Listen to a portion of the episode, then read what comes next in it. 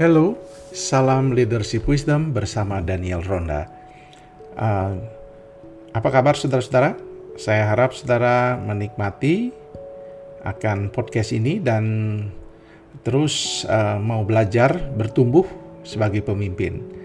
Dan uh, seri kali ini tentang kesalahan-kesalahan dalam memimpin, saya menceritakan pengalaman jadi ini bukan mengambil dari buku tapi dari langsung dari pengalaman uh, apa saja yang menjadi kesalahan dalam memimpin. Nah, kita tidak bicara sukses selalu, kita tidak bicara tentang keberhasilan dalam memimpin, tetapi juga ada kegagalan-kegagalan dan kesalahan yang dibuat dalam memimpin. Namun, jangan khawatir bahwa kesalahan bukan untuk disesali dan berdiam diri dan terpuruk, tetapi kesalahan dipahami sebagai suatu langkah uh, penyadaran diri dan bagaimana kita bangkit dan bangun memperbaikinya.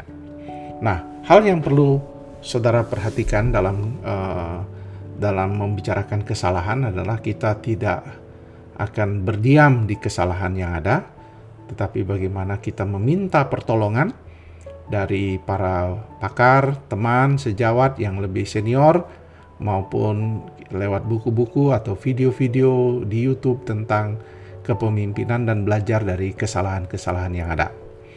Nah, di seri pertama saya sudah membicarakan dua kesalahan, yaitu tentang terlalu mempercayai atau kemudian yang kedua karena tidak memberikan uh, pembekalan arah daripada organisasi Nah, tetapi kemudian uh, kita saya sudah memberikan beberapa tips bagaimana kita memperbaikinya dan bagaimana saya juga bisa bangkit memperbaikinya.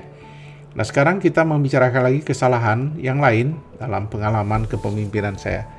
Yang kali ini saya membahas tentang kesalahan yang saya sering uh, pernah perbuat adalah yang pertama itu tidak berani tidak berani memperbaiki kesalahan.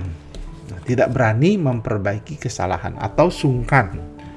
Bahasa Jawanya ya atau uh, enggan karena memang budaya di Indonesia itu budaya uh, malu, budaya yang tidak apa namanya, tidak berani berterus terang sehingga ketika tim kita yang misalnya kepengurusan atau orang-orang yang terlibat dalam pelayanan kita membuat suatu kesalahan, kita tidak berani menyampaikan kesalahan itu.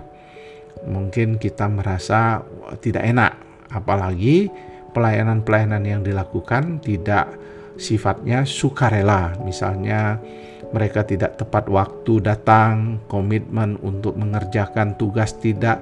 Kita sepertinya enggan, sungkan menyampaikan semua itu dan biasanya juga sering uh, pengalaman teman ya akhirnya uh, mungkin karena sudah tak tahan biasanya di rapat baru dia mengumbar kemarahan ya.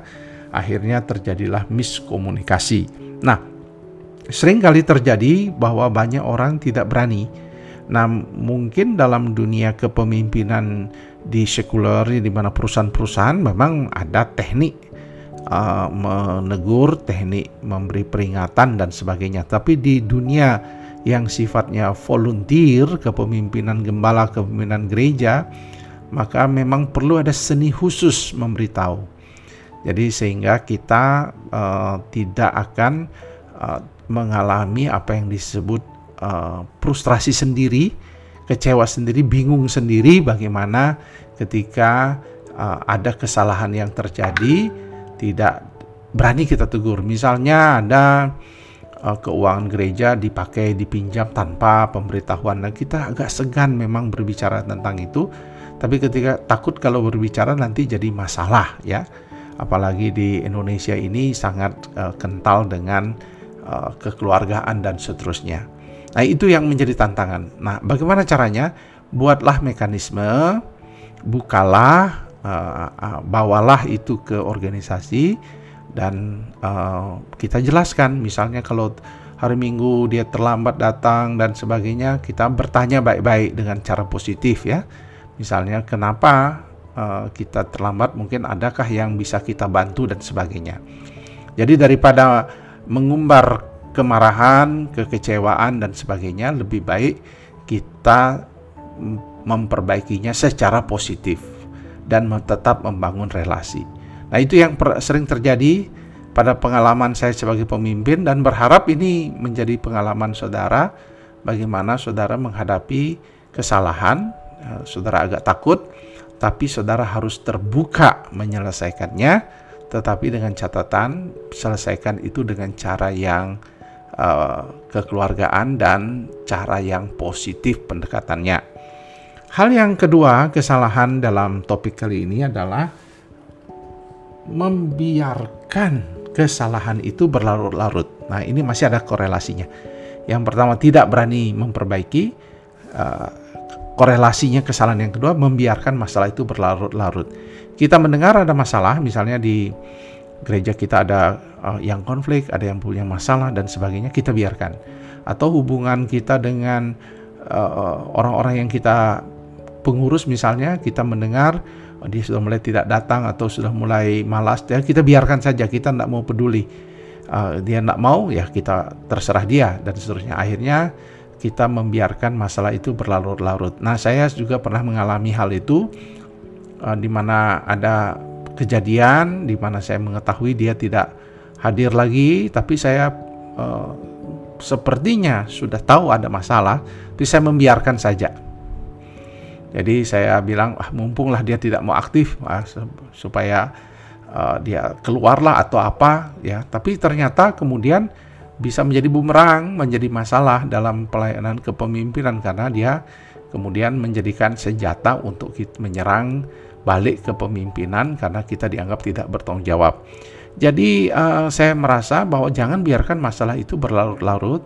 Kalau ada masalah tentu uh, kita mendengarkan, kita melihat dan mengamati dan kalau sudah ada report atau laporan, cepat saudara akan menyelesaikannya. Jadi penting sekali jangan membiarkan masalah berlarut-larut karena kalau dibiarkan dia akan menjadi senjata yang akan balik menyerang dan menghantam kepemimpinan kita. Jadi uh, kita harus segera menyelesaikannya.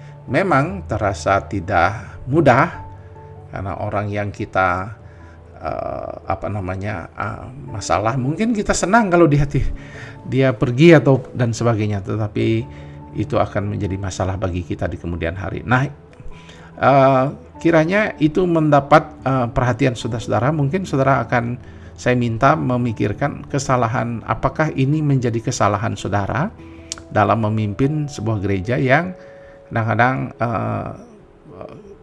pelayanan yang rel ke apa sifatnya sukarela sering kali hal itu bisa terjadi.